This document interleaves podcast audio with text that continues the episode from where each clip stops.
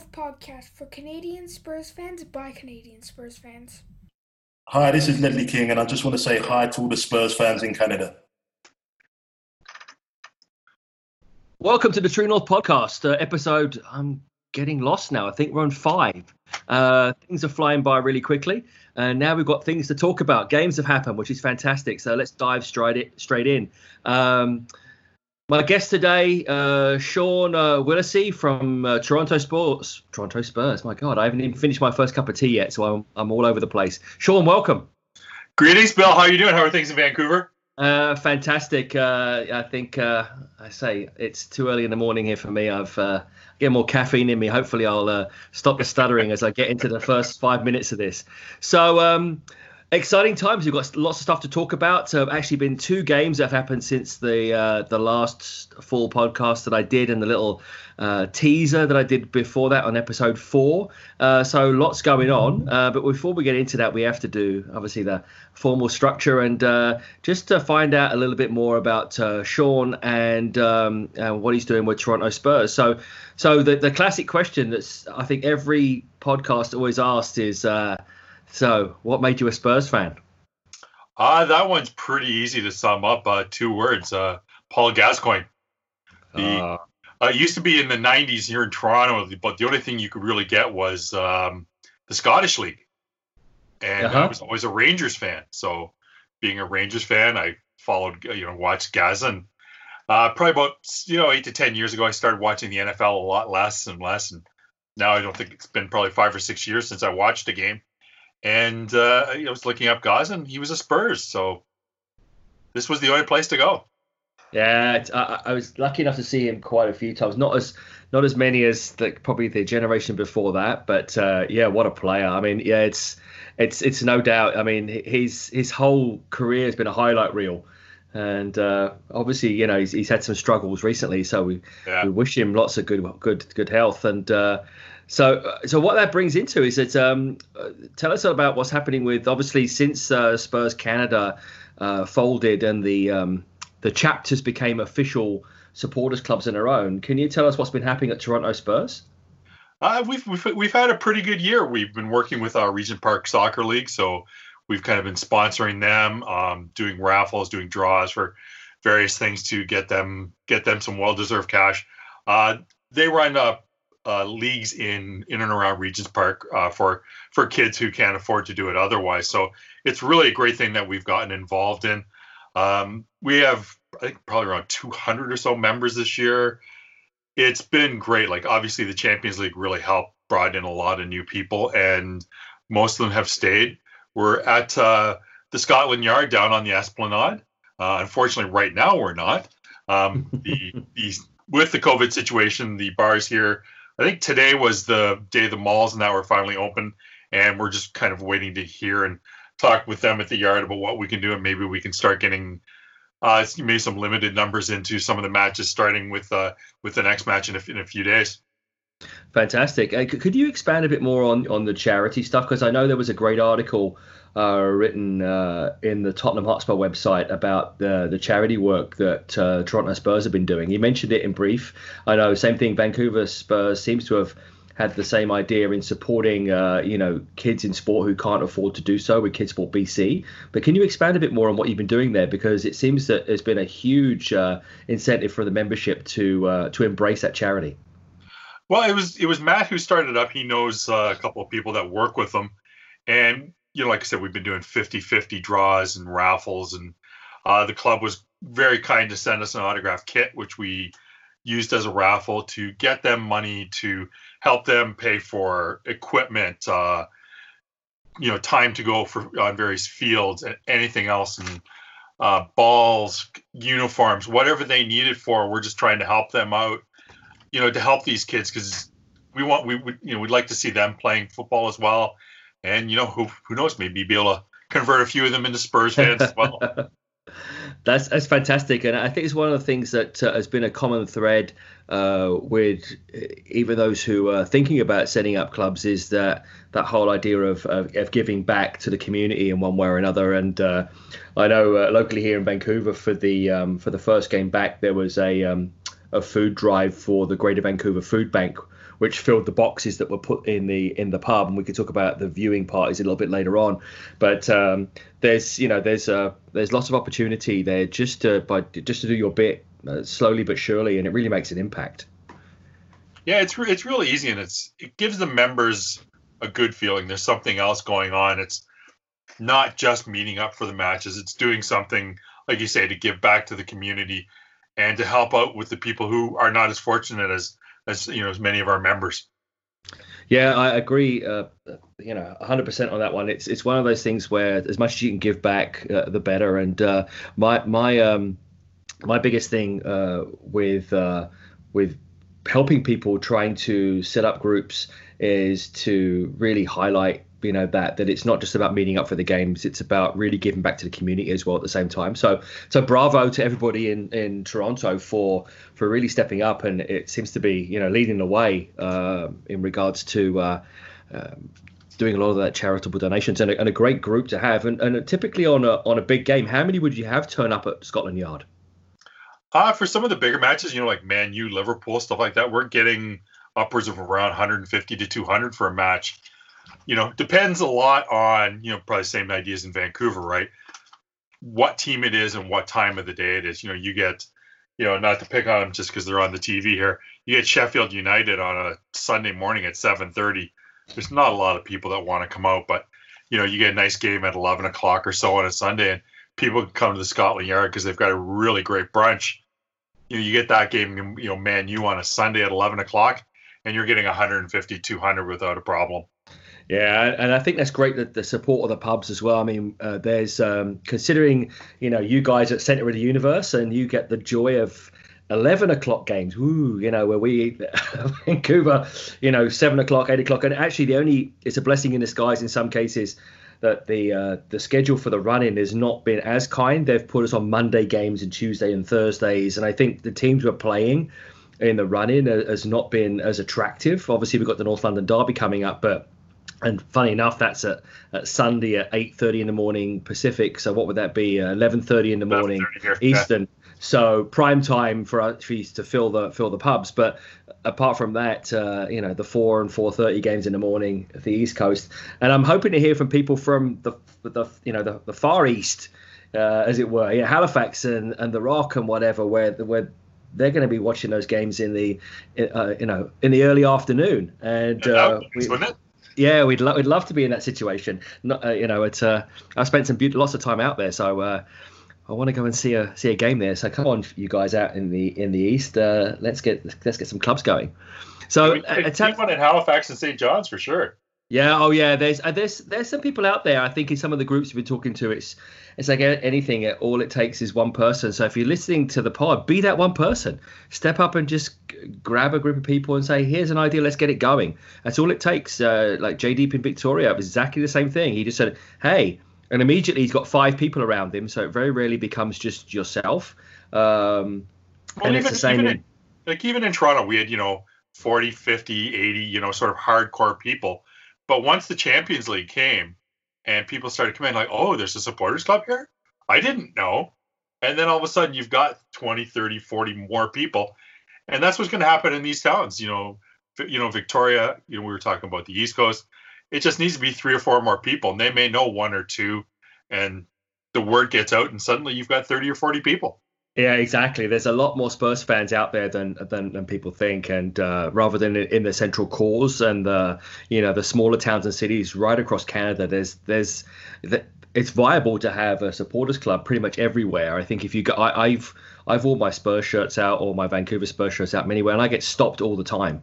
And uh, and people, I agree with you. People just unaware that uh, the clubs are out there. So the more we can do, and hope this podcast is helping helping that. So I, I was going to ask you. We talked about how you became a Spurs fan. So, what's your kind of um, favorite memory moment? Because um, I think your first game wasn't it? Was it the Toronto game? If I'm if I'm right. Yeah, that was the first game that I ever that I ever went to, and that that was when I discovered that there were other Spurs fans. You know, I've been watching off and on, and uh, you know, whenever I could catch a game, and uh, my wife bought me tickets for my birthday because the game was I think about a week after my birthday. And we were sitting there, and I looked over, and on the other side in the corner there was Spurs Canada. I'm like, oh, I'm not alone. There are other people. And but for me, my probably my most memorable moment, you know, I know a lot of people would go, you know, the run to the Champions League and stuff like that. But uh, for me, I go back and I watch that Dele goal against Crystal Palace. Oh yeah. When I watch, I, I can still watch that goal in what's it been three, four years now, and look at it and go, how the hell did he even think of that? Let alone pull it off. Yeah. Uh, again, watch it. I agree. It's it's that mental process to delivery. It's uh, I'm gonna. It's like the whole idea of you, the, the mere mortals as well goes. I'm going to do a bicycle kick at this, or you know, or a spin and turn, and you just look, you just look like like an octopus out of water, right? Trying to do it. it it's never going to happen, and it's you know, it's those special special goals and those special. I think didn't that win goal of the year? I did, didn't it? I think yeah, in uh, yeah, yeah. Well, yeah, that's yeah, that's a great memory to have. So you know, as we were talking about, um, uh, you mentioned again with uh, Toronto slowly opening up, or at least the, the downtown core. I know the the outer side areas of Toronto had already opened up into phase two, and and um, the, the, the downtown core is now obviously opening up. Hopefully today. Um, Vancouver was lucky they had actually uh, moved it to phase two a little earlier, and the first two games back um, in Vancouver, they're able to host um, at a kind of I wouldn't say secret location, but not overtly publicized because the, you can't have any walk ups. So it's been advertised through uh, mem- the membership programs in Vancouver and uh, via some closed social media groups.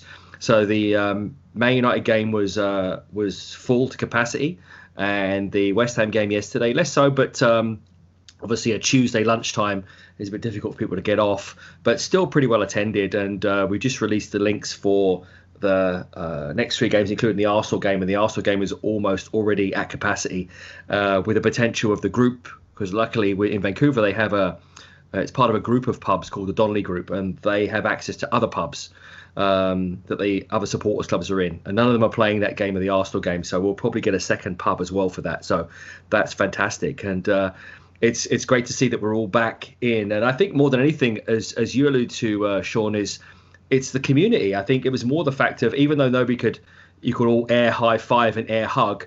I think people were just delighted to be back out and um, and seeing each other. Uh, and being able to recognize each other and being able to say, "Hey, you know, this is this is hopefully coming towards an end." And uh, even though there's a new normal, and we get to a stage now where, uh, at least uh, for people's mental health, uh, even if the results don't go your way, at least it might make you feel a bit better to be part of the community. So I look forward for that to for Tottenham uh, and for uh, everywhere across the country. So let's dive into the games. So um, it seems so long ago now. Now we've got two back to back, but uh, the uh, the one one draw with Manchester United. Uh, your feelings and thoughts? Um, going into it, I wondered how we were going to set up, and once you saw the setup, you know, I think I was like most people and kind of looking at it going, what the hell? You know, we were obviously set up very defensively, but I guess once you start looking at it, when you have no Dele, and it seemed that there were still some fitness issues with Lo Celso and and Ndombele, it was pretty much really the only way he could set up was to set up more of a defensive way, take some pressure, and try and go on the counter attack.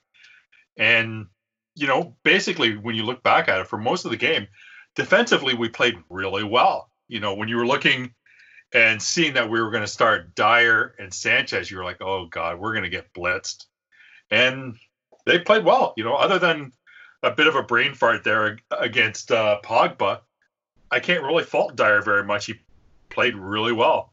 Sanchez, he's not that great on the ball. We need to, he needs to get working on that. But we held our shape well, and you know we got a draw, which realistically, looking at the way both teams played, was probably a pretty fair result. Yeah, I think if you looked at the form go, form book going into the game uh, and where we are in the league, if you look at the you know pre-COVID break, you, I think United were on like you know championship form. They were flying, and we weren't. You know, uh, there was you know draws. The, I think the last win was you know back in February, uh, middle of February for us in the league. So you can see why um, the team was set up not to lose, and I, I, appreciate that. If you look at the bigger picture, even though um, at home it was interesting, I would I would have thought the atmosphere would have been interesting if there was a crowd there.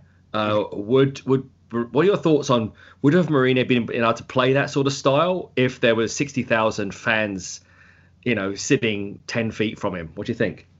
Well, it's Jose. I think he would have done it anyways. um, you know, because when you, when you're looking at what we had, it's pretty much what he had to do. There wasn't. I don't know if we could have played an attacking style. Um, you know, I'm I'm assuming that Lo Celso wasn't fit, and that's why he only played what he did. Um, but Bergwijn once again was just he was a he looks like he was a steal. You know, he's so Yeah. pacey, and he gets down there and he he gets by people before they even know what's going on. And you look at him and you don't think he's going to be that fast, and he is. You know, really, really enjoying watching him play. Well, I think as well that um, even Mourinho said in, in one of his press conferences that it wasn't a choice of player that um, that he wanted or he'd picked or selected or ideally would have had, but he's been delighted with him since he's arrived. It's that kind of uh, you know little diamond in the rough. Or all of a sudden you go, hey, I didn't I didn't see this in this player, or you know maybe you realise as well that you know he's at a big club and he, he needs to perform to get in the team on a regular basis. And I agree with you. He's definitely doing that. But the interesting point on the whole squad selection, and that rolls into uh, the game yesterday as well, was Dier over Alderweireld. So, what's your thoughts there? Because I think everybody else, I agree with you, went WTF when the squad came out. You know, we obviously Aurier, who's been playing pretty well going forward, he needs to work on his final ball, but he's been pretty solid. Normally, there's a yellow card in him somewhere, but obviously with Tanganga out with the injury, you would have thought naturally that would have been Tanganga over Aurier for the Man United game and for the West Ham game. So he was like had to be there. But the Dier thing has been, if I was speaking to anybody else in the Spurs universe, everybody went Dier over Toby, really? Uh, so what do you think about that? Well, as, as a card carrying member of the Toby, Toby uh, fan club, I was kind of looking at it going, what? Because the club, if you remember, probably about a week maybe before we that game, there was a video put out with him and talking about how the whole team was in beast mode for training and that they were all ready for it and they're all you know like we're coming. And then all of a sudden he doesn't play and then doesn't play again and you're kind of going what what? What's going on? Uh, but you know, to to his credit, other than that one moderate brain fart, Dier's played well.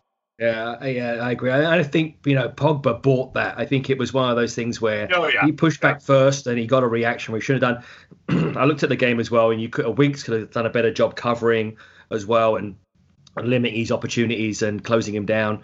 It's it's it's one of the things. I think at, before the game, if you'd have said.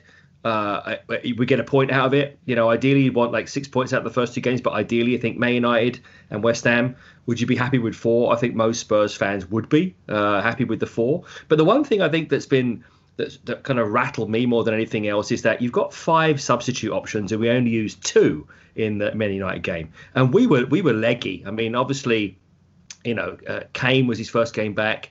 Um, so do, do you think that maybe Mourinho could have used his subs a bit better in that first game and give us a chance to, you know, make those substitutions at the right time and avoid giving away a penalty that we did, considering the substitutions that Man United made? I mean, they brought on like a powerhouse of players um, to finish the game off. well, yeah, because you are starting to look at it and going, why not bring Toby in, put him in at the center back, and put Dier in as your defensive midfielder. Um, if you're if you're worried about him not having the legs anymore, uh, Dier that is to be at the back defending against someone like Pogba, why not make that change? And again, you know, we're wondering what's what's going on with Ndombele. Why why can he not play? What's what's going on there? And you know, already, you know, I think last night the the game was barely over, and there were already, you know, rumors coming out of France that uh, him and Mourinho have had a fight, and that he refuses to play for Mourinho. Um, I just you know don't know what's going on there. We we had some players. There should have been some subs. You know, there's no guarantee that the penalty doesn't still happen. But it felt better with with another, like you say, a fresh pair of legs back there. Well, I mean, and I know that uh, a lot of people were slamming Kane. I was listening to another um, few podcasts recently after the uh, the first game, and uh, a lot of people were saying he didn't get any touches, this and the other. But Kane's the delivery to Kane. I mean, Maguire had him in his back pocket because all the balls were at you know above his head, and he barely got touches it, it, because he wasn't being given the service, and and literally all the balls out to him as far as I was seeing. Because I rewatched the game um, a couple of days ago. Almost every ball to Kane wasn't to his feet, wasn't to him to be able to hold off, hold the place, let the rest of the team uh, catch up with him. They were all high punts out, up to his head. Maguire's going to win 80, 90% of those off any player in the league, let alone Kane. And then uh, it, it, wasn't used effectively. And I think that's one of the things that, uh, uh, I mean, it's good he got his 90 minutes under the belt, but uh, I would have quite happily seen after 70, 80 minutes, Kane come off. He's done his 80 minutes, he's got his fitness, and then change the shape and at least have a threat in the last, you know, 10 minutes or so in that game. It was, uh, and again, the substitutes things really gnaws at me uh, in that respect. Well, if you kind of look, if you if you were to list the top, let's say top four, top five players on our squad capable of setting something up, of creating chances for Kane, you wouldn't put Lamela any better than maybe the third one or the fourth one. You know, yeah. I would put, you know, you put Celso, you'd put Ndombele and Dele, all three of them, you'd put them above them. So when you're down to your fourth or fifth option, as far as offensive player to set people up, what are you expecting from Kane? You got to get no. the ball in dangerous areas, and we didn't do it. Yeah, and I think as well that it was interesting that uh, Son had probably his quietest game for us that I've seen in such a long time, and um, and being out there on the wing, uh, I think at last minute, even if you just move things around and just threw Son up the middle, and just yeah, exactly, you know, yeah. launched a few balls and let him have a run, uh, you know, I think it's you know we're all you know couch coaches in that respect. uh, but you know he, he, walked he walked away with a point you know against a team that was in you know bang on form and um, and we weren't. And uh, you know if we could have stopped the game at the 81st minute and taken the one 0 win, I think every Spurs fan in the world would go, yeah. But you know on the whole, I agree with you. I think you know they had lots of chances. I mean, De Gea made a great save um, from Son. I mean, and then Lloris had that worldy against for Rashford that was absolutely oh, even better than De Gea's. So I think honours even. You know, it would be a uh, Wilder Fury rematch after a draw, after teams slugging it out with each other, to use the, uh, the boxing metaphor. But uh, but then on to yesterday. So um, uh, a generous, if hard fought, 2 0 win over the Hammers. So uh, what are your thoughts on that game? I thought we played pretty well uh, as the game wore on, we seemed to get into the game because I think obviously what happens with with with you know, whether it's a restart or a new season, defenses tend to be a little ahead of the offenses because offense is about timing and interaction and and that's something that takes some time to get back together that you really can't do on a training pitch. Defense is about heart, desire, position. Um, like I said, the the big thing that I kind of noticed yesterday was Aurier. He's played well. But what I'm finding is he's getting a little too far forward at times, and it seems to push Lucas inside, who's then taking away room from Dele, and we seem to get clogged up there. Yeah, we don't seem to be. They don't. The front three or four aren't don't seem to be working that well together. It would be nice to kind of see them moving around a little more, you know, a la City and Liverpool, and being a little more free flowing. It was almost as if you could have had blind defenders and still could have stopped us because you knew exactly where everybody was going to be. And we need to have players need to have a little more freedom, especially when you're looking at players like Dele and and Son and Kane. They need to be able to move around a little bit more. Lucas, I'm I'm still really not sold on him. Yes, he got us to the Champions League final. We're never going to forget what he did. But there's too many times where I'm looking at him going, what does he really offer us? He seems to be able to get by one guy, and rather than passing the ball and maybe getting the ball back, it's like he wants to beat all seven defenders all by himself, and he just runs into it, loses the ball, and then we're getting counterattacked. Yeah, and he had a couple of good. You know, one chance that he really spooned away to the left, and he had a decent chance uh, that was saved. But you know, I agree with you. Gonna, we'll come back to uh, Lucas Moura a bit later. But you know, carrying on from that conversation about Dier, Alderweireld, I think Dier. You know, I looked at that game and the, his um, his leadership was was really key. I think that he was, you know, what I saw, you know, maybe demonstrating it more. I'm sure Toby's a strong leader, but maybe demonstrating it more vocally and physically was was Dier in the middle of defence. And obviously West Ham came at us really early, and that wasn't any surprise to anybody that if they were going to try and sneak a goal and then hang on to it, that's what they did. And they had a couple of chances. You know, the first one blocked by uh, Lloris, and then the rebound blocked by Dier, actually. Um, and, as we rolled through, but that was. But breaking forward, I agree with you. It's it seems to me, and I know it was I know it was Dele's first game back, but he seemed to slow the game down when we didn't need it slowing down. Like he was waiting for the whether he was just waiting for the rest team to catch up, which seemed to be the case, rather than just going and trusting his own skills and pace. Which I don't, I don't think he's not the most pacey player anyway. But Yeah, I think seems, that- there seems to be a lot of times where we get forward and we get to that final third, and then suddenly the ball stops. yes, and then it's there's eight then there's eight West Ham players behind the ball, which Yeah. was the case today. About uh, I think if my if, if I could have re- recorded one soundbite. And he says, and they're all set again, right? You know, it's all of a sudden Yeah, the whole of West Ham team. Yeah, uh, yeah, it's it's cra- it's crazy, uh, and you know you see that dynamic breaking forward. We get the ball, we win the ball in defence, and we're pressing, and they're all scrambling, and then it's it's at a pedestrian pace that by the time we've worked it around and played through a a number of players, they've got two banks of four behind the ball. Um, they're covering all the slots. We're trying, as you say, with, with Lucas Moura, trying to thread the needle, as it were. Um, and then you look at the, I mean, the first goal was there there wasn't a goal. Again, was another toe that was offside. Yeah, but the first goal, ridiculous. yeah. I mean, we've Son's had two of those this season now. I think the sum total is about five centimeters offside over two goals. But uh, so what do you think about the fir- the first goal? Obviously, being a being an own goal.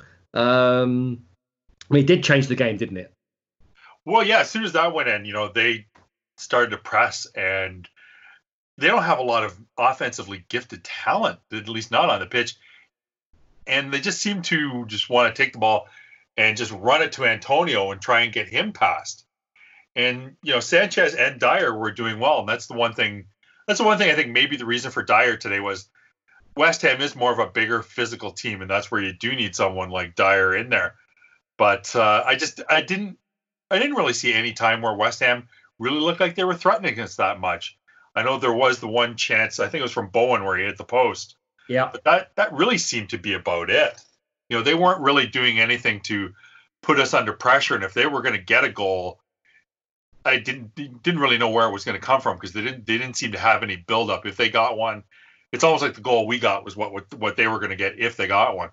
Yeah, and I I slightly disagree with you in regards to talent. I think they've got talent, but I don't think they have a team. You know, they've got lots of individual individual players. If you if you went through, you know, the likes of Lanzini and you know, you go through the the, the squad and go, yeah, talented player, talented player, Antonio, talented player, but they don't. And luckily for us, they they they didn't gel. And and it seemed to me that I, you know, obviously. Dele was disappointed when he came off, but I thought it was the right move. When we first came back, maybe a bit leggy, but uh, but then we go on to the um, the resurgence of uh, of Harry Kane. Well, wasn't that a nice goal to end off the game with? Oh, that was that was beautiful. It's like you know, you know, the Harry Kane is back. Um, because I know when they brought Lamela on for Dele, I was kind of like, oh god. I, I I really like Lamela. I've always liked him. I think he's heart, desire, drive. He's got it all. But you know, the the end product hasn't been there. But you look at that goal. He comes back, gets the ball back, wins it, gets it up, gets it ahead. Ball gets to Kane, goal. And you know, we played well, and it was just really nice to see Kane get that because I think it's just something that's going to give him some more, some more drive, some more desire. Because after that first game, even he was probably going, you know, wondering what was going on. And it, as the game went on, we got to see more of the real Harry Kane, and it's going to be interesting to see what happens with the next one. And this is the one spot where I think Lamela does shine. Uh, when he can come in and at that end of the, at the end of the match, you know, with 20, 25 minutes left, he's got the speed, he's got the pace, and he's just a pest.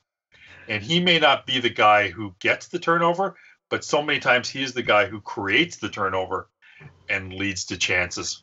Yeah, and I, I, I to a degree, it's Lamela's one of those enigmatic players that if he was on anybody else's side, you'd hate his guts. Yeah, Uh, uh, but every team has one of those players. you know, that you can look at and goes, oh, I hate you, right? But if you had him yourself, you'd love him. And uh, you know, in certain cases, you don't want to pigeonhole hole him because he's played pretty well. But you've got to remember as well, going back to the last few years, he's had quite a number of injuries, and, and consistency is, is key. Obviously, he had some both his hips he had problems with. But that I I tend to agree with you that right now, is he good from the start? I'm not sure. Is he that impact player last 30 minutes and with five subs until the end of the season? And because uh, he's always got a yellow card in him as well. And if he's on yeah. for 70 minutes, well, it, it, it, I think it would be nice, you know, if, if you got to the 60 minute mark and you looked on your bench and you had him and you had Lucas. Because these are two guys who are really good at taking the ball and just getting past people.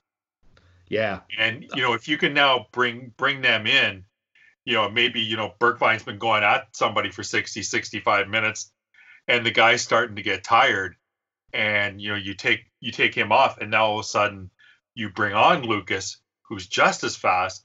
And the guy's got to be, you know, the defender's got to be sitting there going, oh God, not another one. Yeah, exactly. And I think I agree, agree with it. Most of the substitutions, just for structure, unless there's injuries, are going to happen midfield and up front. So you, the last thing you want to do is shake up the, your defensive you know pairings unless they're really bagged uh, or there's injury. So yeah, I agree with you. Then you throw the faster players on against, and that's that kind of rolls back to the Man United game. I'm saying even if it wasn't the quality of player that maybe um, we had, it wasn't the uh, the shape and structure that Mourinho wanted to play. I think just getting those fresh legs on and stretching the field would yeah. have would have done a better job. And you know, but again, they're all learning as well. It's that whole process of you know the water breaks and you know h- how does that affect the flow of the game as well i've seen so many games this season uh, i like your opinion on it too where almost the flow of the game's finished team's pressing there's a water break the coaches give a chat everybody sits down and then the, the, the whole structure of the game changes after that well there was the big laugh with was it the liverpool everton game or it could have been liverpool's game before that where they were doing water breaks and people were talking like it's well it's 55 degrees in liverpool who the hell yeah. water break? That, that, that's kind of the funny one. Is like, is that they're doing this, and there are times where they just really don't need to do it because yeah, it's not yeah. warm out.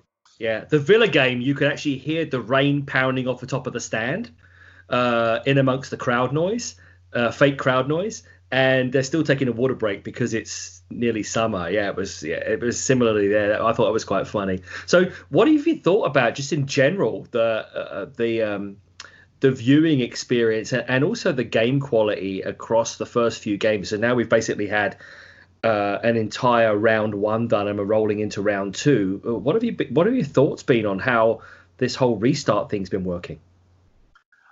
It's worked okay. Um, you know, most of the teams really haven't been on, other than uh, City's. the only team that's actually looked decent.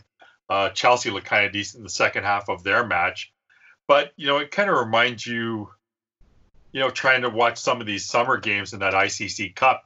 Yeah, there's just not a lot there, and it's going to be interesting because the watching the Bundesliga, they got better kind of after three or four matches once the players start to get that match fitness, start to figure out playing with each other again because it's pretty hard because most of these teams had I think we had we had one you know sort of quote friendly and most of the teams you know maybe had two and they were probably pretty low key affairs. It's it's really hard to to expect these guys after three months off with a, a two to three week training camp and one match to suddenly be in you know mid season form. Yeah, and I think there was a lot of conversation about this, you know, no home advantage because of the crowds and uh, the the the the kind of piped crowd noise is is is grown to me. At least it's it's not generic. It's yeah. it's specific so you can hear you know the previous games you can hear blue moon and you come on you spurs and you know all the various different crowd noises. And, and i think that's helped but it's been interesting. I think it's just to do with the quality of the league in general that um, there hasn't been that disparity that there was in the bundesliga where all those away wins were coming in. It seems a much more balanced. If you look at the scores right now there hasn't really been anything that's really surprised me. I think the only one that delighted me was Brighton beating Woolwich Wanderers. well, what wasn't it after the first two rounds, or almost the first two rounds, the the only two home teams that had won both beat Arsenal? Yeah, Yeah, and and it's interesting. Not not that we want to talk about that team too much, but uh, considering you know they they seem to be imploding a little bit, and I know we're playing them in a few weeks. I don't want to kind of cast a curse, but you know they're they're they're playing some tasty teams. I wouldn't want to go. You know uh, they're playing Southampton away next, and and then you see they're running. I mean they play they either play top teams or they play teams at the bottom scrambling for you know um, survival in the league. So they're not going to get. Any, yeah, and then I'm just I'm delighted as well that the uh, the curly haired one uh, has been signed a new contract because it's more fun for us. It, uh, it, uh, so if you if you're looking for for a fun look apart from outside this podcast, go watch last week and the week before's Arsenal TV. It is quite actually hilarious. Uh, Comedy gold. Yeah, is, is it ever? Is it ever? So uh, I think you know if if you were turn around and I was joking at the beginning, you know, nothing less than 27 points in the last nine games is suitable. But I think we'd all, as we said before, take the four points out of seven so far with that. But now let's have a look at the um, the next couple of games uh, coming in. What are your thoughts? Um, we will just go down two.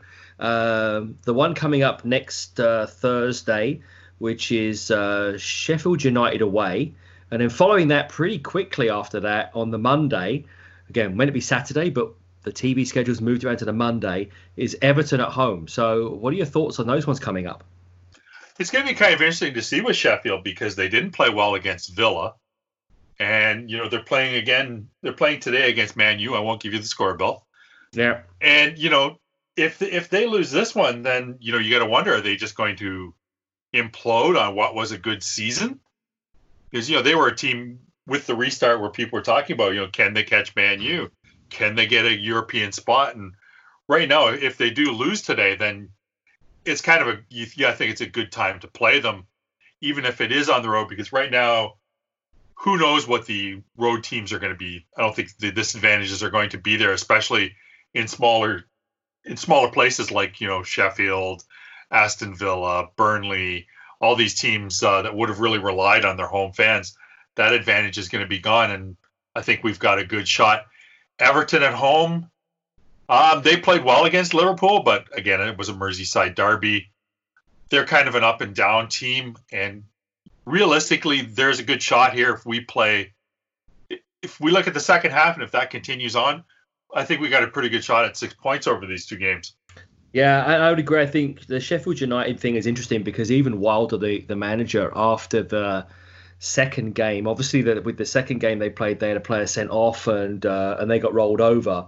Uh, was and the first game obviously un- unlucky. They didn't play well, but they had that goal that should have been a goal. The goal line technology disallowed, um, which should never happen. Uh, how, how did, did how did how did the linesman miss that? Well, you know what? I, I, I work. You know, my industry is very technical, and you know, there's a lot of analytics and tools and artificial intelligence in place. And I always uh, preach to people, you know, it should not take over. You should not rely on it. It should be a tool. And when they rely on it, it becomes dangerous because, as I said, it was 9,000 times this thing has detected a goal, and it's never they've never had that scenario where they the several cameras couldn't see because of the players blocking and the goalkeeper two defenders basically surrounding the ball, even though everybody could see, even on the TV, and the linesman's in perfect position that the ball, and even the referee is going, but my watch didn't go off. And that's what that's the crazy thing. The watch didn't go off. I agree with you. It's not that I saw it go over the line and the guy's basically nestled in the back of the net with it. Yeah, it's crazy, but you know, I agree. I mean, they were they, too. Say again. Then VAR missed it too. Yeah, exactly. Well, the, the VAR wasn't even called in. That's oh, the thing. The, okay. No, the VAR wasn't called in because it was deemed that one yeah. technology has been foolproof. So yeah, therefore, everybody was saying that, that, they didn't look at it because the, the other technology said it was said it wasn't a goal. Yeah, exactly. Right. And yeah, and that's where the, the good old English term of belt and braces. You should always be doubly safe. You know, try and you know keep your or suspenders as you would call it in, in North America, right? So, but um yeah, so that was a shame there. But I, but even Wilder was was intimating that there was a downward trend. He goes, "We got to be careful here that we're not going to fall away." But yeah. the crazy thing was, is I would have thought they potentially would have fallen away if the season had continued, considering their small squad. Uh, and the way that they've been running, they were going to fall away then. So I agree with you. Perfect time to play them. You know, Bramall Lane when it's full of people is going to be great. Um, they're going to be, you know, they could potentially after today, they're playing Manchester United today. They could potentially be zero points from their first three games back, and then playing us in the fourth game. It's, you know, they could be definitely in free fall. Uh, and I agree with you with Everton. They're going to come and uh, and sit and try and hit us on the break in the same way we're going to try and hit them on the break. It's going to be a counter-attacking game. Uh, but I agree with you wholeheartedly. I think there's a huge opportunity for six points there, and then uh, and then and then the running is is not that bad. We got Bournemouth away, who are who are really struggling themselves. Uh, the Woolwich Wanderers, who uh, again are, are, having their troubles, uh, and the last three Newcastle away, uh, Leicester City, who uh, again have had some two draws on the way back, and then away at Palace at the end, and um, you know Palace, you never know what's going to happen there. So th- there's some good possibility for points. So, uh, what do you think about Champions League uh, chances? Uh, well, fourth I think is pretty much out of the out of the question because Chelsea looked really good in their first game. So unless they completely and utterly collapse, fourth is out of the question. So we just have to hope for the uh, the arbitration and sports people in in uh, in Switzerland there decide to uh, uphold this ban for at least a year because fifth I think is possible, uh, but I think you know we're gonna have to resign ourselves likely to the fact it's gonna be Europa. Not gonna make a lot of people happy, but it's it's a way back into Champions League and it's also a way for you know to get some of the younger players some playing time, and you know hopefully there's I don't think there's a reason why we couldn't win it. Yeah, and I, I agree with you. I think when people say they get disappointed with being in Europe, uh, need to pinch themselves. I mean, my first year supporting the club, we got relegated. Um, so when you look at and then obviously a lot of lean times where we've, you know, we would have begged for for a you know scraping into seventh or eighth for a, for a European Europa slot, and now people are going, well, you know, we deserve to be here. You only deserve to be there if you earn it, in my opinion. Exactly. Yeah. And, and you know, obviously we've had injury problems and injury woes, but other teams have gone through the same thing. And soccer's cyclical.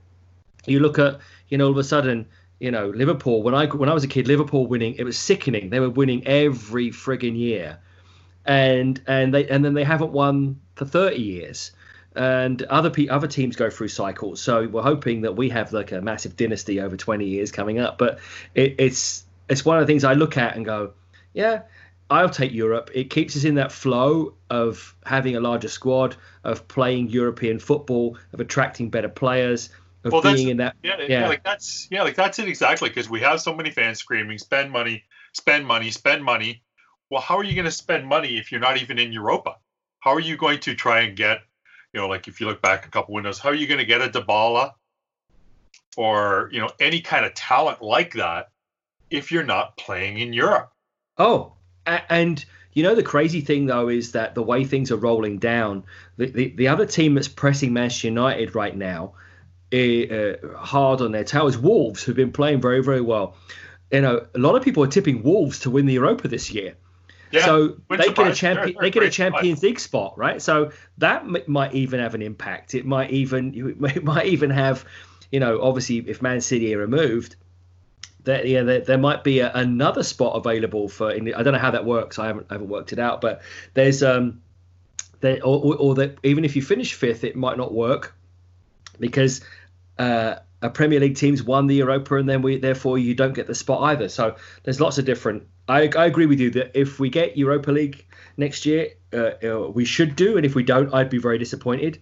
But I would definitely be looking at um, kind of pushing for that fifth spot as we go through the the, the last few games. So uh, as we come to kind of start to wrap this up, um, I'd like to thank uh, Sean for being a guest. Uh, really, really appreciate it. Um, and um, how do uh, how do people out there get in contact with Toronto Spurs? Uh, well, there is torontospurs.com, so there is that. You can also get with us on Facebook. We do have a Facebook page, so you can get in contact with us. And we are on Twitter and Instagram as well, so we're not we're not hard to find. Excellent. Yeah, I think it's uh, considering the fan base that you've already uh, grabbed. It's uh, it's it's not surprising people haven't found it. But again, walking down the street, every day if I'm wearing, you know, my Vancouver Spurs T-shirt or a, or a Spurs logo something. You typically always get stopped and nobody knows you exist. And all the expats and uh, obviously people coming in from overseas. Um, Vancouver has uh, you know quite a good uh, a Korean fan base who come in and watch the games in um, uh, with us at the uh, what was the railway and will be again next year. And then how to contact um, the True North Pod. So uh, if you've got any questions, requests, um, please let us know at True North. That's T R U E N O R F pod at gmail.com also at True North Pod on Twitter. Uh, hoping to have a website set up uh, pretty soon. Uh, also, still shout outs again. We're still looking for a coast to coast to coast show. I think we found our guy in Tofino. I think he's as far west as we're going to go. We're trying to find somebody on the east coast and as far north as possible. So whether that be in the territories or that be um, you know northern provinces, uh, give us a shout and get on the uh, get on the next pod. So well, hopefully we do a, a next shout out after the uh, Sheffield United game. Uh, guest to be announced. I've got a few shout outs out there, um, including um, a couple of celebrities and a couple of uh, legends and ex players. So hopefully we can continue going forward. But the whole idea of this is it's uh, for Canadian fans by Canadian fans. So we're trying to make sure that even though we have guests on, uh, that the content is really Canadian centric, talking about what's happening in Canada for Spurs fans. So once again, thank you very much for uh, for listening just want to give one shout out there if I can, and that's uh, to all my all my compatriots on the cheese room, to Mr. Jolly and Oz and HD in Austria, the gang here in the US and the UK. Um, we do multiple podcasts a week. We have podcasters from all over the world. So if you get a chance, you know, look us up. We're we're on Facebook. Uh, we're we're on. Uh, geez, dropping my thing here. We're on iTunes, Spotify. Take a look. We've had Bill on, and uh, we'd love to love to hear from more fans across Canada. Yeah, the, the the cheese room's a really good podcast. Some of the quizzes are pretty good as well. I've uh, uh it's one of my go tos, and um, uh, yeah, definitely I should be paid some like uh, advertising money for that one, Sean. Ooh, there you go. Yeah, figure something out for you. But but uh, yeah, so it's it's uh it's the whole idea is we're all supporting each other uh, and all helping each other out to, to pass the word. And uh, as we as we wrap up uh, episode five of season one, come on, you Spurs! Come on, you Spurs! That was a podcast by True North Productions. Well, that's it. The True North Pod epilogue. Try and spit that one out. Again, I need more tea. well, uh, Liverpool champions, and enough uh, said about that. And I've delayed pushing this out until a little later in the week because we've got the Sheffield United game on Thursday. Uh, lunchtime for everybody across Canada from 10 a.m. right through to you know early afternoon in the east, and we'll be doing a podcast probably on the Friday or Saturday to cover that game.